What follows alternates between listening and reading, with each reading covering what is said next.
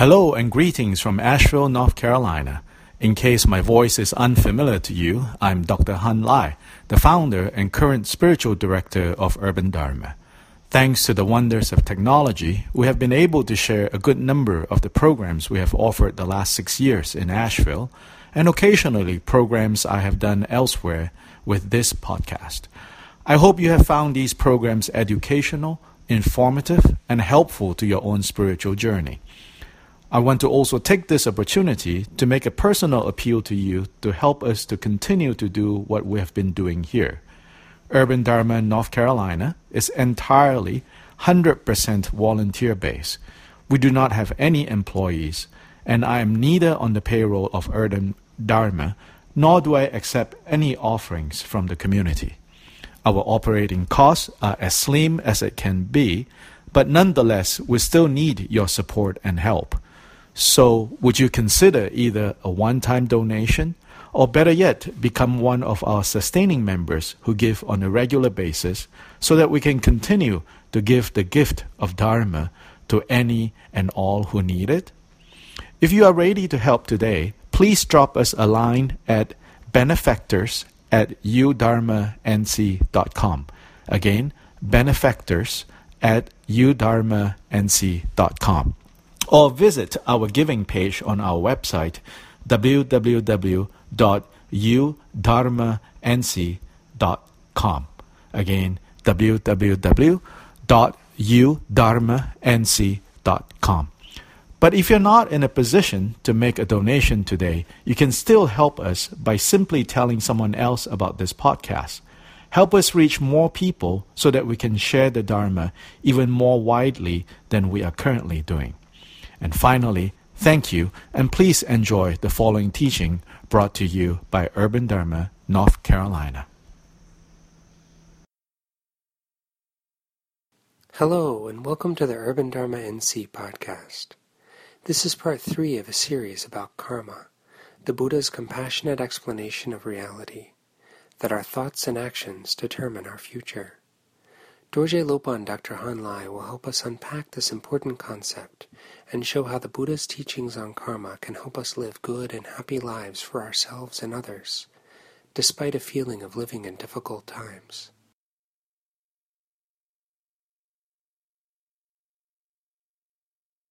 All mothers, Sentient beings boundless as the sky, especially those enemies who hate me, obstructors who harm me, and those who create obstacles on my path to liberation and omniscience. May they experience happiness and be separated from suffering.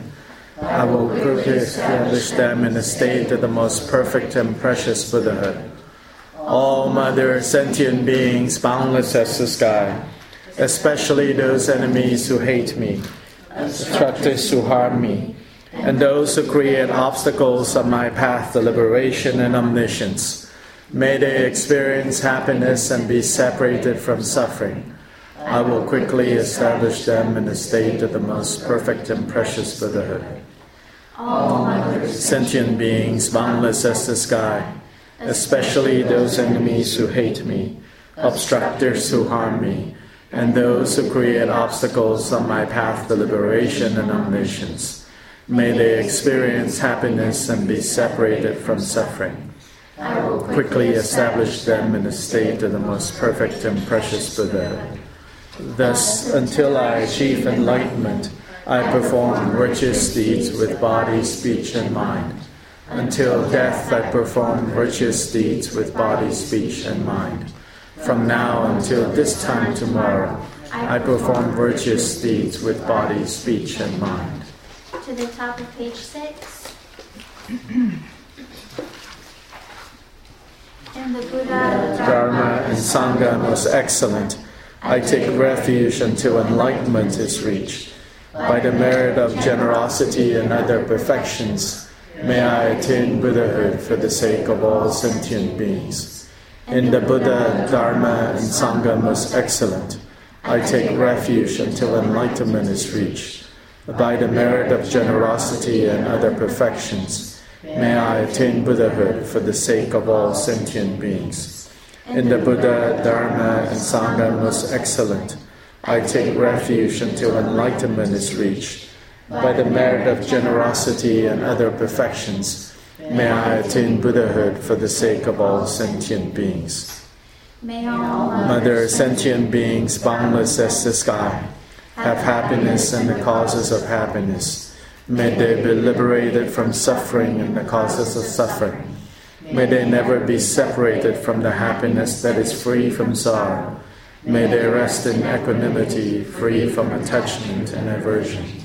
May all mother sentient beings, boundless as the sky, have happiness and the causes of happiness. May they be liberated from suffering and the causes of suffering.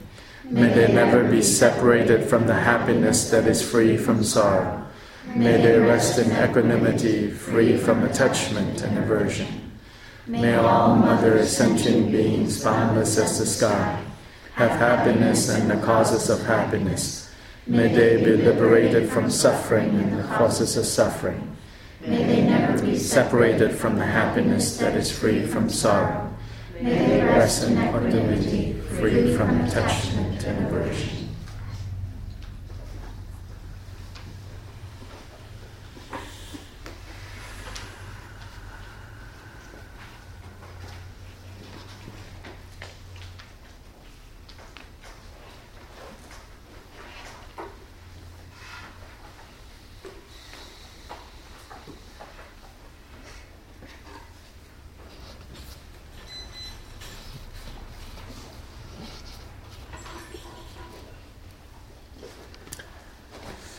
Uh, good afternoon. Welcome and welcome back to uh, this short series on uh, what's karma got to do with it.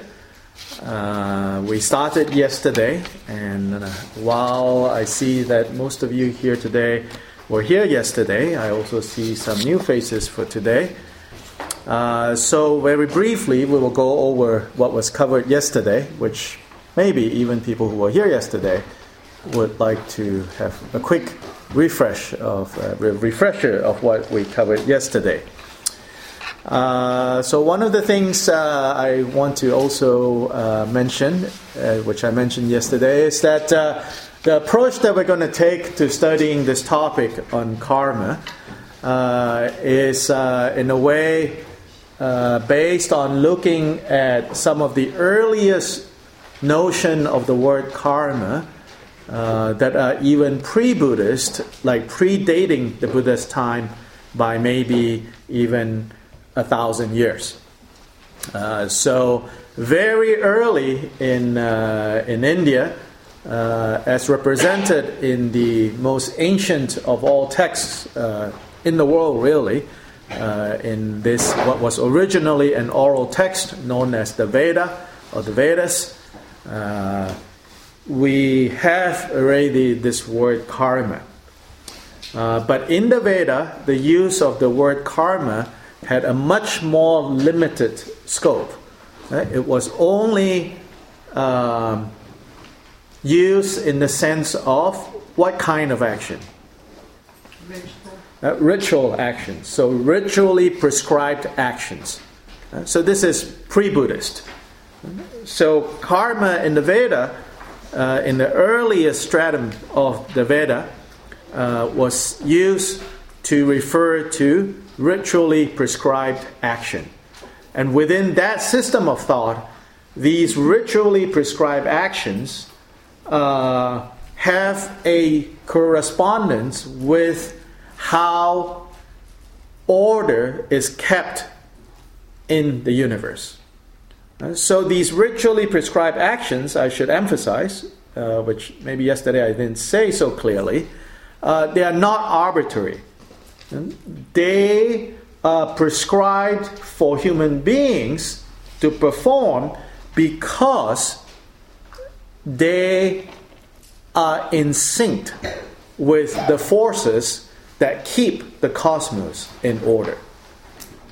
Uh, so that there is a direct link between the way in which the universe, the cosmos, is kept in order, and that order can only be maintained, that microcosmic order can only be maintained if on the micro, uh, the macrocosmic, and then on the microcosmic level, human society maintains this set of prescribed ritual actions that puts human society in order. And as human society is put in order, then the broader order, cosmic order, uh, is maintained. Now you see how then this, this certain aspects of this understanding of karma gets carried forward uh, to other uh, to developments that will come later, right? So then, in the later period in Indian uh, kind of worldviews, in a period that started uh, probably around 8th century BC, uh, around that time, you see the rise of what was, you know, now scholars would refer to this Upanishadic period, as opposed to the Vedic period as the earliest uh, period. Now we enter into this period called the Upanishadic because it's based on these texts that call themselves the Upanishads. Now, here, among other things, of course, there's a lot of very interesting things uh, in this second period. Uh, but if we look again solely at the question of karma, then the earliest layer of understanding of karma is maintained. However, now karma came to denote not just ritually prescribed actions, but in fact, one could say almost all actions.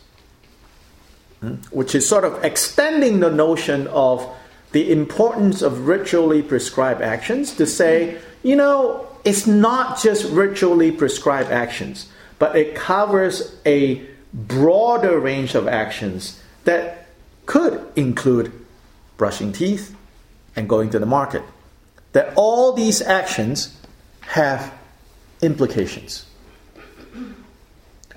Alongside this broader use of the word karma, that it's not only action, but now there is more a focus on how these actions produce moral results. And not just simply results, right?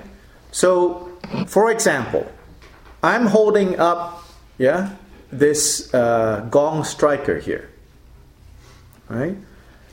And when I let go from my fingers, it falls, yeah, and it rolls away. uh, and it's coming back. Good. um, now,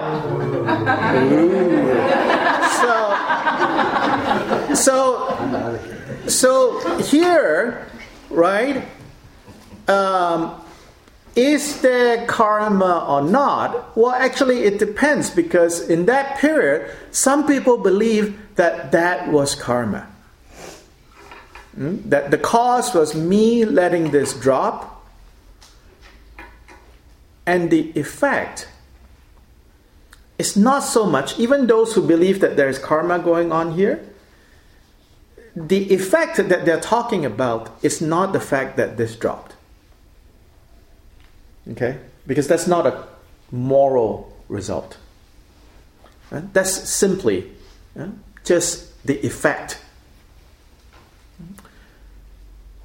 Now, different people groups sort of have different ideas of what kind of moral result could come from an act of dropping this gong striker.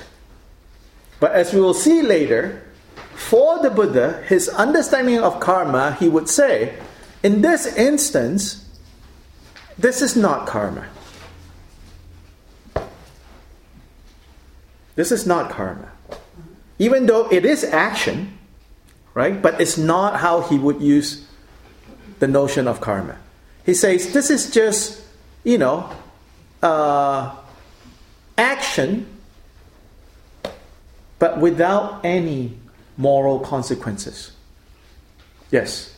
So this Vedic and Upanishadic is that the right pronunciation? Yeah, yeah. This idea that uh, the, the ritual and mundane actions um, have any effect on keeping the order of the cosmos? Yes.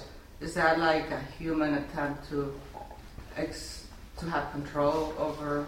uh, Well, probably you could look at it that way, but you know, they don't say it that way. no, but yes, you, That's you, you, you could certainly look at it that way, that it's an attempt by human beings to have a sense of control of things.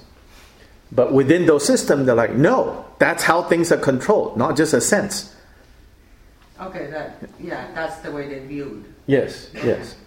I mean, I love it when these uh, commercials, you know, that that uh, all these, whether it's home security or uh, business, you know, investment security, they always very carefully use this phrase. It gives you a sense of security. They know enough not to sell you security because you can sue them when it becomes insecure. But a sense of security, then the burden is on your side. yes. So the idea of karma arises at a point in time and is what we're experiencing the evolution of karma to subtler, subtler understandings until the time of the Buddha where the full understanding of that starts to arise? Well, one could construct the narrative that way, and, you know, and I guess I am constructing the narrative that way to come to the Buddhist conclusion. you could see how someone in the Vedic tradition say, no, it's a complete idea already, needs no improvement. But those ideas keep falling apart. Well, for some people, right? For other people, like, no, that's sufficient. We don't accept this Buddhist thing, or, or these other views that we've been that were looked at yesterday. Yeah, but but I am I am kind of trying to show because our interest here, my responsibility here, my interest here, but assuming your interest here is to learn the Buddhist notion. So I'm trying to trace this kind of backwards, right? So from hindsight, I'm constructing this narrative. And there's that, I don't know, um, that Seinfeld episode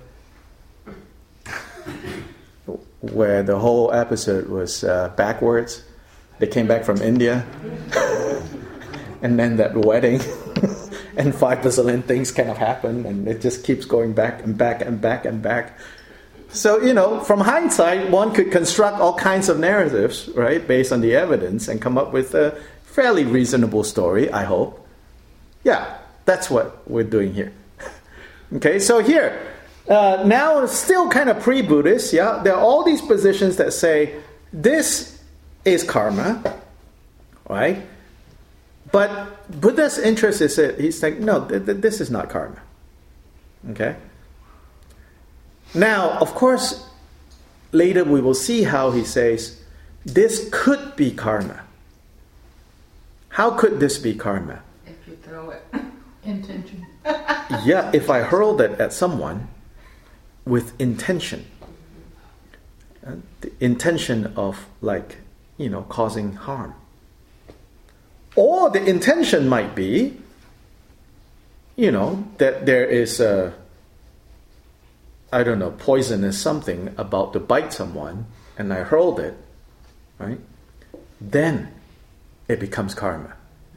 And in that case, right, if I hurled this, right, because I wanted to hurt someone, right, so this goes and it succeeds in hitting whoever I tried to hit.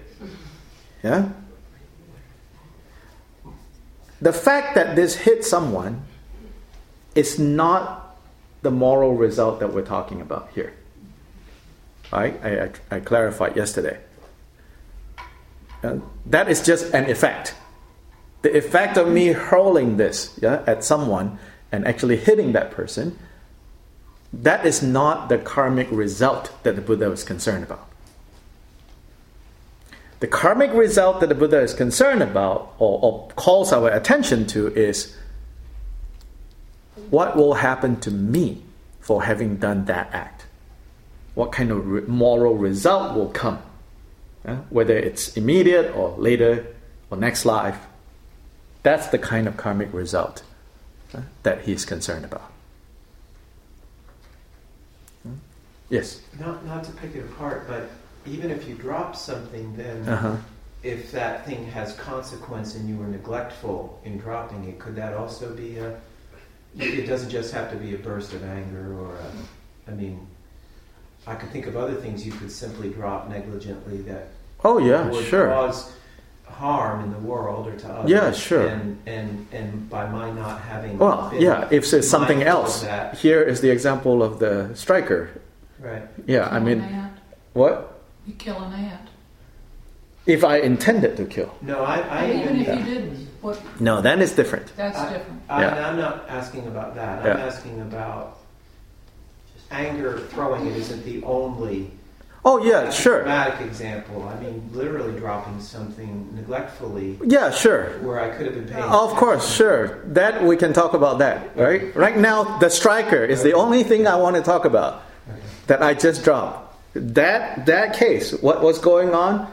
No, that's not karma. That doesn't have anything to do with karma. That's just you know action, Uh, action, and what made this drop? Now we know. We say gravity. Yeah, Buddha's time, you know, some other scientists, people who studied the physical sciences, gave other explanations yeah, for what's going on. Yeah.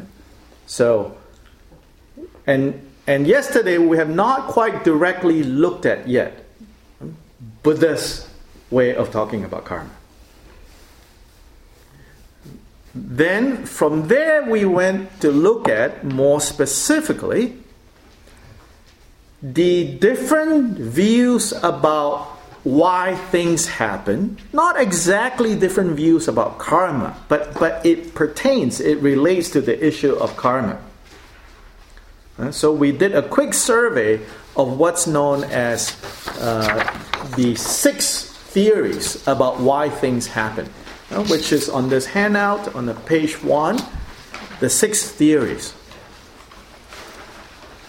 Um, because Buddha taught about karma and the way he understood karma, principally to answer the question of why things happen, and not just that. We also learned that he was, in fact, maybe more concerned not just about why things happen, but what? Results of Uh, results of actions, but The intention.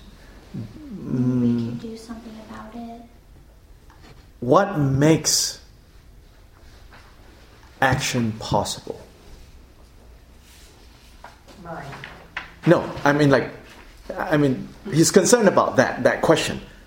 What, yeah, what would encourage us to act in certain ways and not to act in certain other ways? Yeah. In other words, what makes moral actions, moral decisions possible? You know, what kind of a worldview makes action meaningful?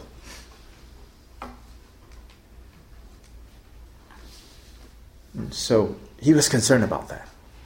So, in his rejection of these six theories, you can see again and again that his problem with all every single one of them is that he felt that when you subscribe to this kind of view, it makes making moral decisions pointless.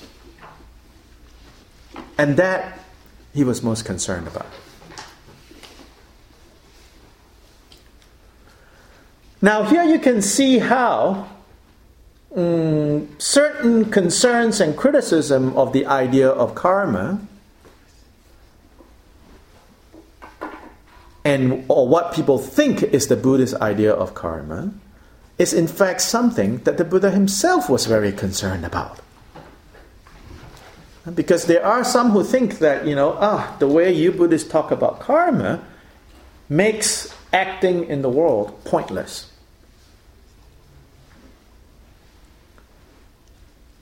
And that would be what kind of understanding of karma? Nihilism? Uh, or more specifically, what we've looked at? Under the three positions, right?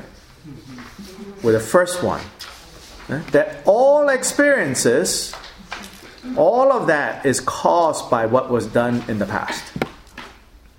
As if karma is only about what happened in the past. Now, believe it or not, I think a lot of people think of karma that way, including Buddhist practitioners. You know, people will say, oh, I guess it's my bad karma. Right? They say, oh, uh, I can't do this, or I can't have this, or I can't uh, attend this, or, you know, I, I, I hear this a lot. It, maybe it's just people being uncomfortable or apologetic, you know. They said, oh, I can't come to this teaching. Uh, must be by bad karma. As if, you know, like karma is fate. And the understanding of fate as something that is inalterable, cannot be changed, with absolute certainty, no space for change. You know, people will say, oh, it must be my bad karma. We have talked about in the past Mm-hmm. the idea that that choice is not always available. Mm-hmm. We'll come to that. Okay, I'll just talk. We're all chomping at the bit here. We'll come to that. We'll come to the Buddhist view. You spent a whole time telling us what karma is not. I know, uh, we're ready for the food. We're ready for this. We're all jumping ahead. Yeah, because we need to know what karma is. Not because actually these views are not stuck in the ancient times. Mm. We, on routinely on a, any given day, believe in you know a bunch of these ideas. So this is not just some abstract study of ancient people believing weird things. Yeah, there are present day incarnations of these views that we kind of like believe in and operate from.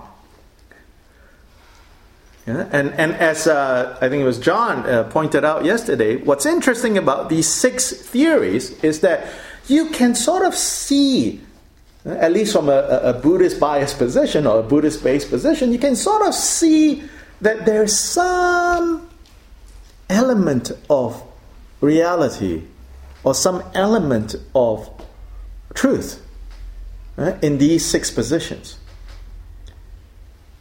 But it's off. Uh, it's, it's, it, it begins at some place of clarity that quickly then gets obscured. Uh, and then it kind of gets, quote unquote, perverted. And that's an interesting observation because, in the larger kind of Buddhist understanding of the nature of mind, we say that in the first instance of awareness, it's pure. But in the second instance and following subsequent instance, confusion is all that there is. So even with these kind of philosophical, you know, big ideas, positions held, there's often something in there that corresponds with how things are. But then it then gets elaborated, it gets clouded, then it, it, it turns into something else. Yeah, so these six views, the first one is what's called non action.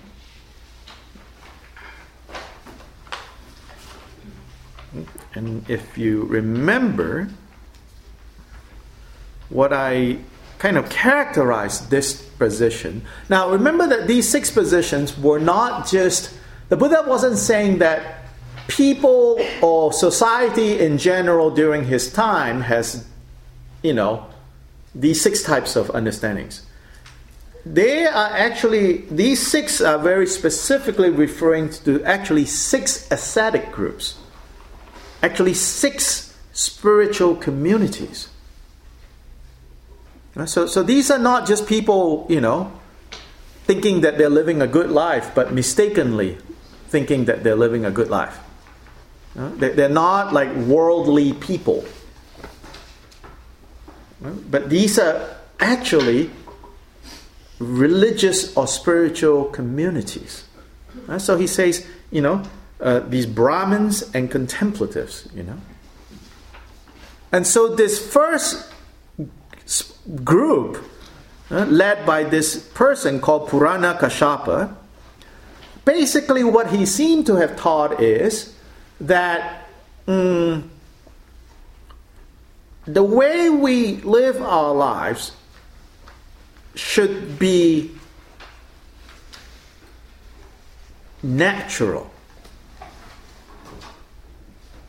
In the sense of, in nature, there is no good or bad. Good or bad are essentially human constructs.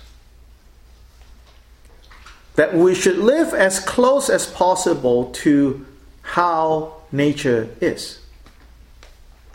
Now, very strong examples are used. Here it says, you know, you kill, you steal, you intimidate, you threaten, you cause other people to threaten, and all of that. And, and, and it says, uh, but at the end of that, hmm, so it lists out a whole long list of clearly negative actions to make a point. And then a line about making sacrifices, being generous. All of that is pointless. Instead, you should understand hmm, that the real contemplative, the real spiritual life is to be lived by not getting caught up in these categories that are human constructs. So that if your nature, and in a way, that nature has determined how we should act. So a tiger should just be a tiger, and a human should just be a human. Whatever a human means, you know, according to this. So, so here it's saying, be natural. Don't act, because action uh, is motivated by human desires. Don't act. This notion bears some resemblance to certain, I would say, uh, certain understandings of Taoism. Be as one with nature as possible. I'm not saying that's, you know, definitely how Taoists look at things, but a certain way in which people have talked about Taoism. Be as naturalistic as possible. And so, in that way, you're in harmony with everything. But the Buddha criticized that and said, no. That's, that's not, you know, uh, that's not the kind of view that will help us live meaningful lives. Yeah. Second position is this thing called purification through wandering on. And this is attributed to a, a, teacher by the name of Makkhali Gosala. And Makkhali Gosala has a, a, a pretty complex and, and, complicated notion of um, spiritual evolution that takes place over long periods of time, over many lifetimes, and it's an evolution. What do I mean by that? Is that every lifetime leads to a more evolved state. So, his course of action or his recommendation is that we should understand that there is this whole process, yeah, that there is this whole process that we should know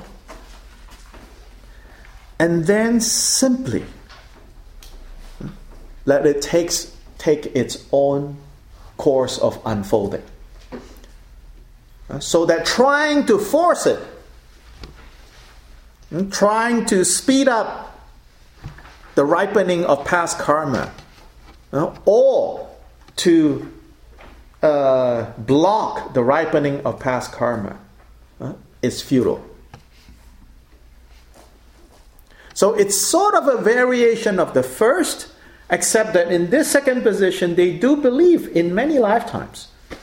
And then they believe that there is a natural yeah, progression to uh, more and more evolved states of existence until you're finally liberated. Yeah? So here it means purification, or you could say evolution through many, many lifetimes. And certainly there are forms of New Age belief of li- multiple lifetimes that say that. Yeah? That say that then, you know, eventually we'll all be evolved. And you're lucky if you're a lizard right now, you know, or lizard spirits or whatever that is. Right? Lizard and the two races. Oh, the lizard people. Yeah, the lizard people, yes. Yeah, I don't know much about them. I just know. Hmm? I think so. No. I don't know. But there are lizard people, and lizard is good. There's something that's There's not good. Right. Yes. Probably more than one book now. Yes, Yes. Uh, there are some lizard people. Um, they're taking over. No, they are good, I think, lizard, right? Well, I, they're going to be the dominant. Yes. Yeah. And you can join the lizard race. Um, I think the cats are taking over. That would be an improvement. Well, well.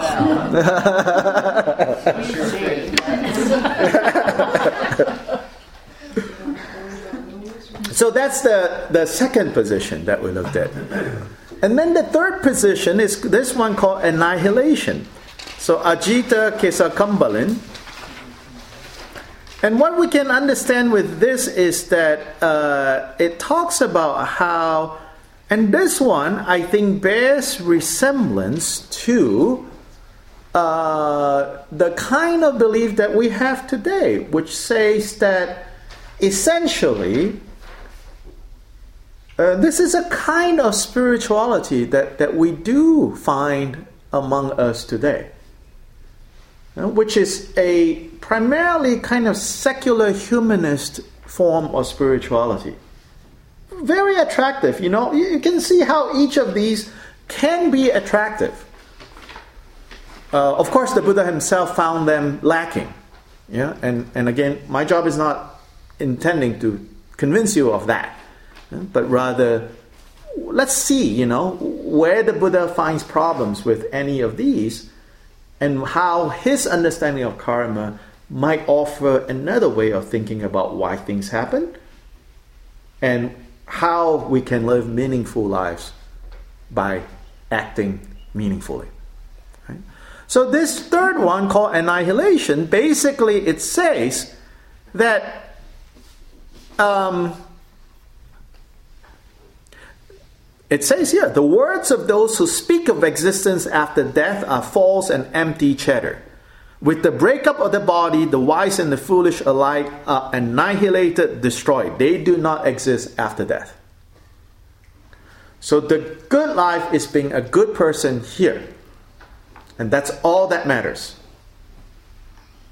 Yeah?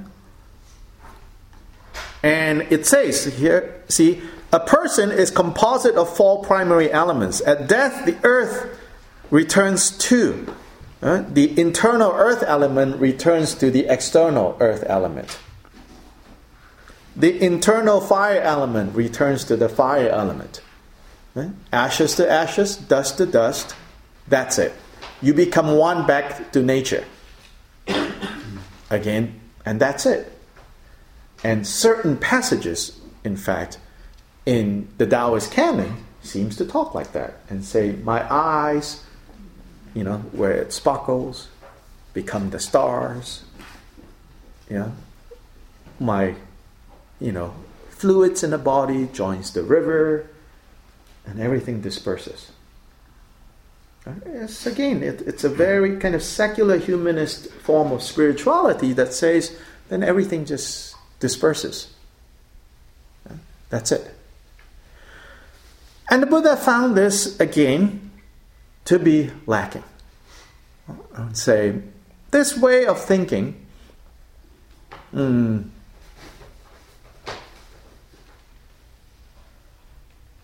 we'll look at his uh, his his sort of criticism of that and say that it's incomplete.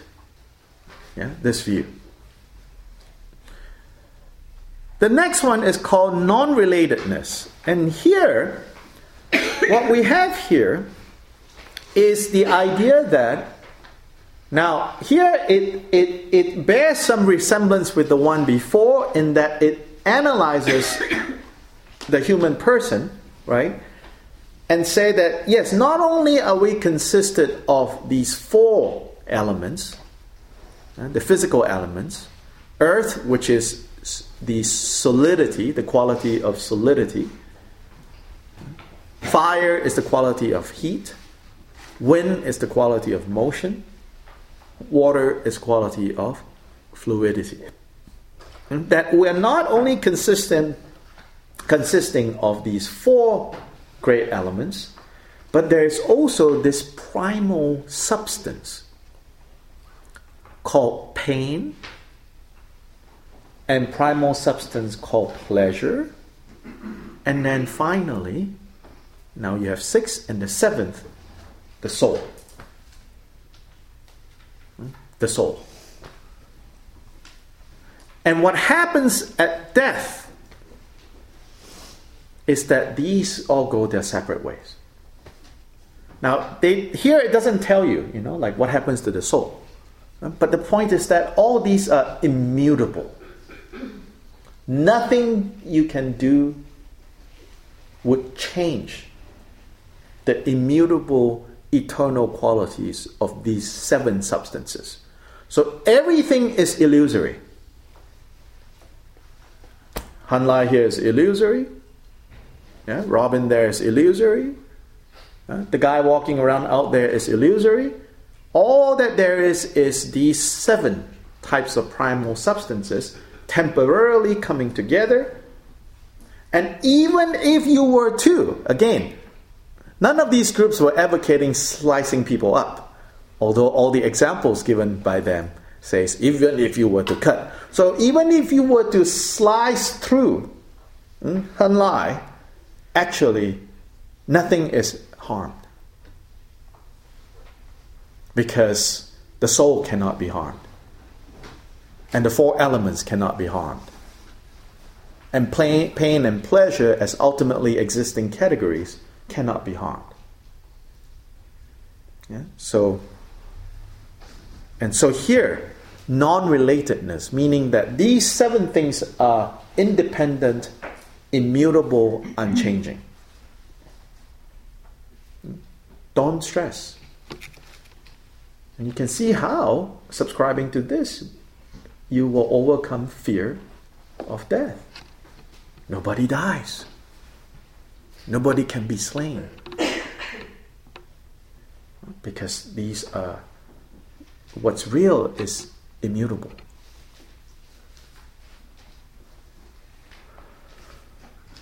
So, yesterday we stopped here. This next one we want to look at, so we'll read, it says, uh, Niganta Nataputta said to me, Great king, there is the case where the Niganta, the knotless one, knotless here means liberated. Liberated. Liberated, knotless, yeah? without knots, not tied up, liberated, is restrained with the fourfold restraint. Now, how is the uh, Niganta restrained with the fourfold restraint. There is the case where the niganta is obstructed by all waters, conjoined with all waters, cleansed with all waters, and suffused with all waters. This is how the niganta is restrained with the fourfold restraint. When the niganta, a knotless one, is restrained with such fourfold restraint, He is said to be a knotless one, Niganta, a son of Natta, Nattaputta, with his self perfected, his self controlled, his self established. Thus, when asked about a fruit of the contemplative life visible here and now, Niganta Nattaputta answered with fourfold restraint. Here is talking about this particular spiritual uh, group that believes that by um, adhering to these fourfold restraints, one can be freed. So, this juxtaposition between restraint and freedom. That ironically, to be free, right, you free yourself by right, these four restraints obstructed by all waters, conjoined with all waters, cleansed with all waters, suffused with all waters. Um, this is a rather obscure reference.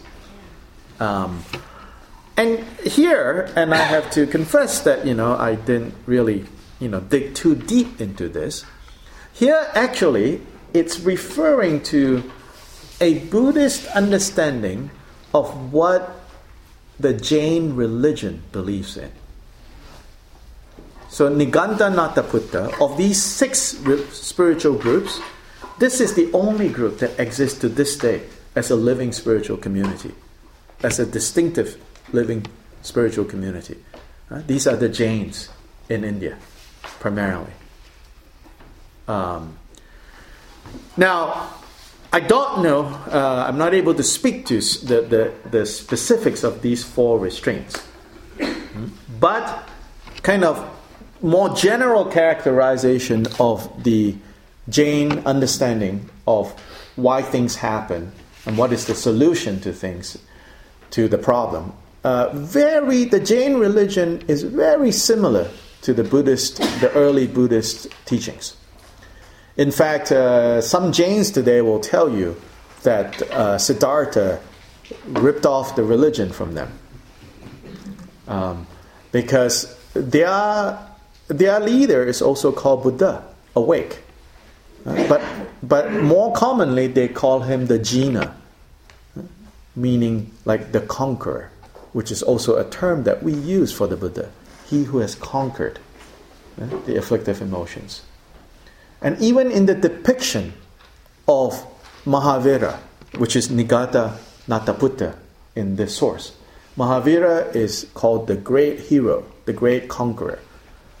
Um, Jina is more like Lord Protector.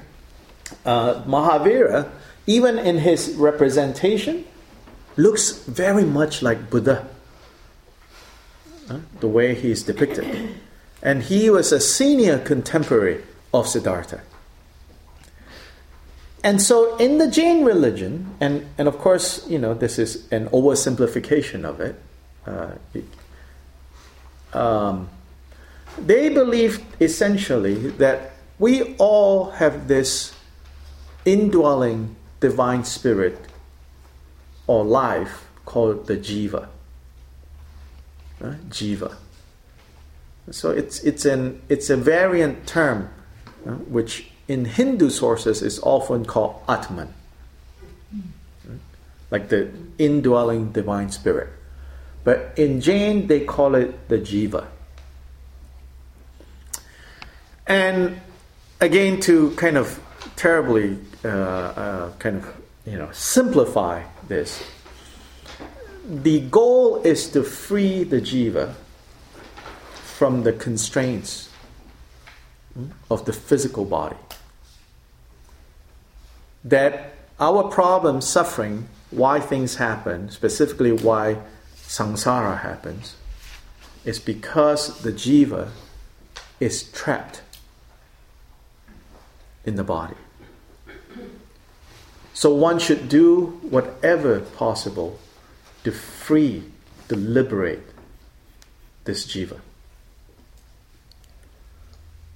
And to do that entails very uh, dedicated efforts. So the monks and nuns of Jain religion today, they are separated, they, they have kind of two traditions, two lineages, so to say. One is known as the sky clad, and one is known as the cotton clad, I think. The cotton clad, uh, they actually wear cotton. And the sky clad means what? Naked. Naked. So they, they are naked. Why? Because that is the least harm that you're creating. Do anything. And uh, Jains to this day, and not not only that, so naked, but not naked completely. Even among the nakeds, uh, among the, the the cotton clad, right? Uh, obviously, they wear white cotton, simple white cotton. They're monks and nuns, and but both for the cotton and I think for the naked, uh, there is a nose piece, a cloth that you will wear like a mask. Why? No. So that you won't accidentally breathe in any living things and kill them. Wow. And they walk with a broom. a broom is part of their, you know, kind of necessities that they need to have. And it's a feather broom, not feather, I, I don't remember what it's made out of, um, to sweep as they walk. Right? So that you don't accidentally kill any. Like breathing in like a little bug or something. Yeah, Oh, yeah. Um, and of course, you know, um, uh, basically, they're not vegan, vegetarian. They're not vegan in the sense that I think milk is allowed, but tubers are not allowed. Tubers, potatoes, uh, because you have to dig them out of the ground.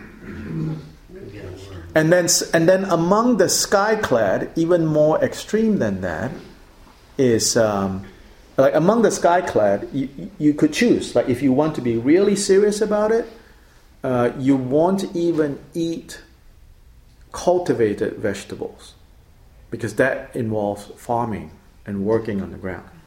So you only eat whatever has fallen off trees or died plants, and you just scavenge.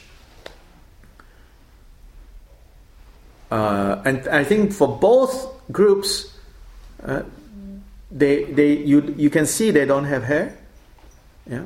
But unlike Buddhist monks and nuns, where you shave your hair, right? They pluck it out. Yeah. It's an you know ritual of plucking out every single hair.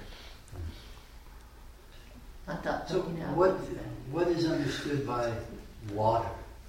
I don't know, as I said, you know, like what the reference here is. Um, I, I should have looked into it. Um, now, now specifically with the issue of karma, then, in contrast to the Jain position, so now we can speak of like specifically the issue of karma. Jains believe that uh, karma is fixed, and not only that, that when karma is created, right? When when moral when when actions yeah are created, and to them intention doesn't matter. All actions create karma. And when actions are created, the result is a kind of spiritual substance that weighs down the jiva.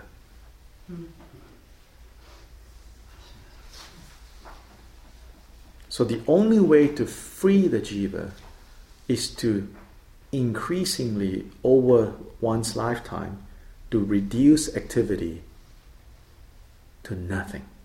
So they don't see that as a metaphor at all, they see it literally. Oh yeah, yeah, Wow. yeah. And so the ideal way for, for Jains to die is to basically stop eating. So when the time comes, not just monks and nuns, even a lot of lay people, they stop eating and drinking and say, This is the least, the final giving up of everything. So to fast to death. Now, of course, they don't advocate, you know, strong bodies fasting themselves to death. Uh, but when you know that it's time, then you stop. So, so in many ways, they are, you know, way more. If you look at it from the perspective of not causing harm, they are way more committed than the Buddhists are to not causing harm. Which also kind of illuminates that the Buddhist position is not necessarily about not causing harm. Not that it is about causing harm, but that's not like the main thrust. Yeah? The main thrust is something else. The Buddha's view about you know why we act and what's a good way to act is different. So he, he rejects this. He says this is too extreme. And so so for him, for the Buddha, he says, no, you don't need a, a, a broom to sweep. But you want to cultivate mindfulness so that when you're walking, you're not causing harm. So, in fact, the Buddha instituted a, a, a required period of not traveling for his monks and nuns during the rainy season. Because during the rainy season, the monsoon season, all the critters kind of come up. And so, if monks and nuns travel, uh, they're more likely uh, to be crushing these critters and killing them. So during that period, he says, stay put, nobody moves. mm-hmm. So he was interested in minimizing harm, but not to the extent that the Jains were committed to minimizing harm. And we know that the Jain community, right from the get go in the beginning, uh, was uh, vegetarianism was required. But the Buddha did not require that of his early community. So it's, it's a different kind of so this is the view. Uh, the fourfold restraint. If I, uh, you might want to look it up yourself, but uh, next time we meet, maybe I'll say something about exactly what this is referring to. Then the last one is called evasion. Hmm? Uh, Sanjaya uh, Belatthaputta said to me, If you ask me if there exists another world after death, if I thought that there exists another world, would I declare that to you? I don't think so. I don't think in that way. I don't think otherwise. I don't think not. I don't think not not.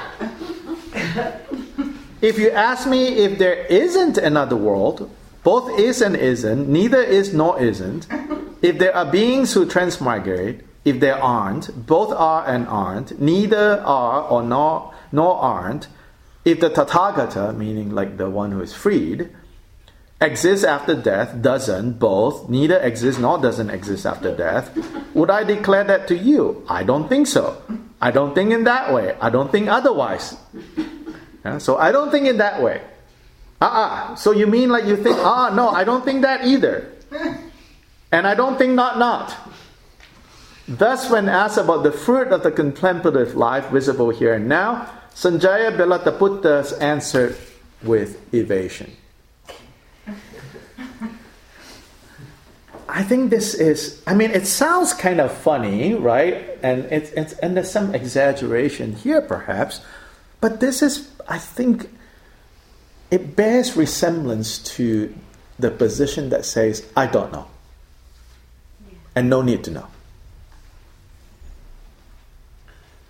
And so I've seen this uh, um, funny bumper sticker, of course, you know.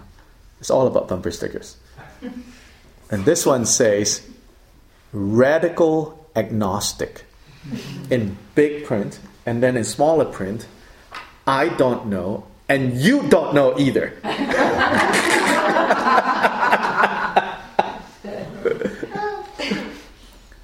So it's, it's sort of that view, you know? It's like I reserve judgment completely. And you cannot say that I believe this or that because I don't believe in any. Including I don't believe in not believing. So in, elsewhere in Buddhist scriptures, kind of to, to make fun of them, the Buddha called them the, the eel wrigglers. Mm-hmm. They will wriggle out of any situation and they're non committal to any position. Now, there is also a Buddhist resemblance to this because later on, uh, some people think Nagarjuna seems to be talking about, seems to take this position, uh, the middle way position, which say it's neither is or is not, or both or neither. But that's a very different use of that. Uh, there is a position being staked out. Mm? This one is more like reserve all judgment, and there's no way you can pin me down. And that way I'm free. Here Buddha said, no. None of these, he says, is conducive to the kind of spiritual life that he considers to be uh, most noble and reflects most, uh, like it's in sync with the nature of things. So remember, I said, yes, of course, Buddhists believe that what the Buddha taught us, what the Buddha showed, what the Buddha shared, is based on the reality that he woke up to. But the specifics of what he taught, uh, I suggested that it's not necessary for us to subscribe as capital T truths. What he taught to us, we should approach as strategies to be tested out, to be examined, to be taken to heart, to be applied, and to see if it is true. Only when we see that they are true do they then become true and real for us. And so the Buddha had, a, had, you know, like the Buddha is not just reserving all judgment uh, and say, oh, I have no opinion. Oh, yes, he does. Uh, again, you know, uh, these six positions, you can see how it's easy to kind of slip into these six positions. Uh, if we don't kind of understand uh, where the Buddha is coming from and how, yeah, so it's easy to even interpret the Buddha's teachings along the lines of any one of these six positions.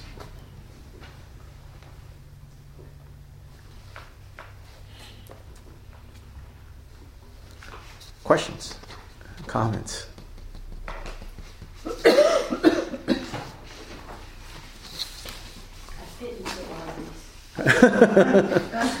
within an hour or within a day?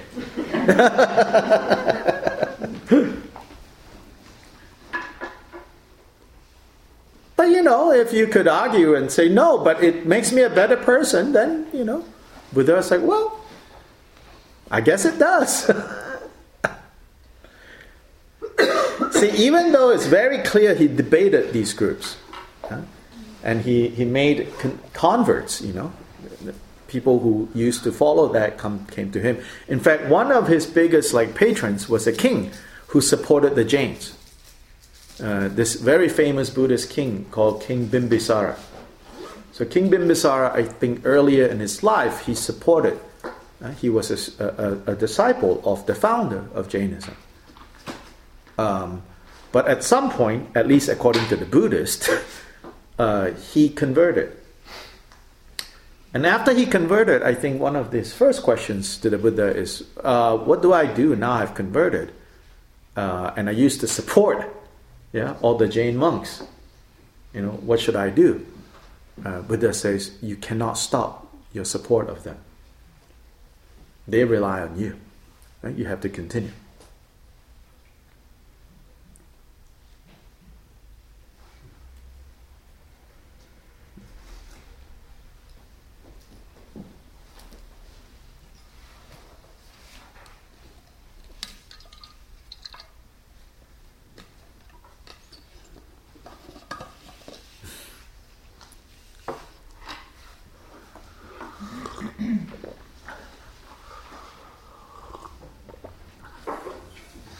Short break, 10 minutes.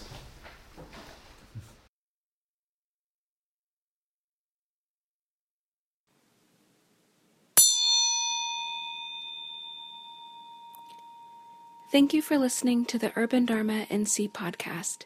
If you enjoyed this episode, we hope you'll consider supporting our mission to foster a deeper understanding of the teachings of the Buddha, to build meaningful community, and to integrate contemplative teachings into everyday life. We invite you to make a donation online at udharmanc.com. Thank you. May all beings benefit.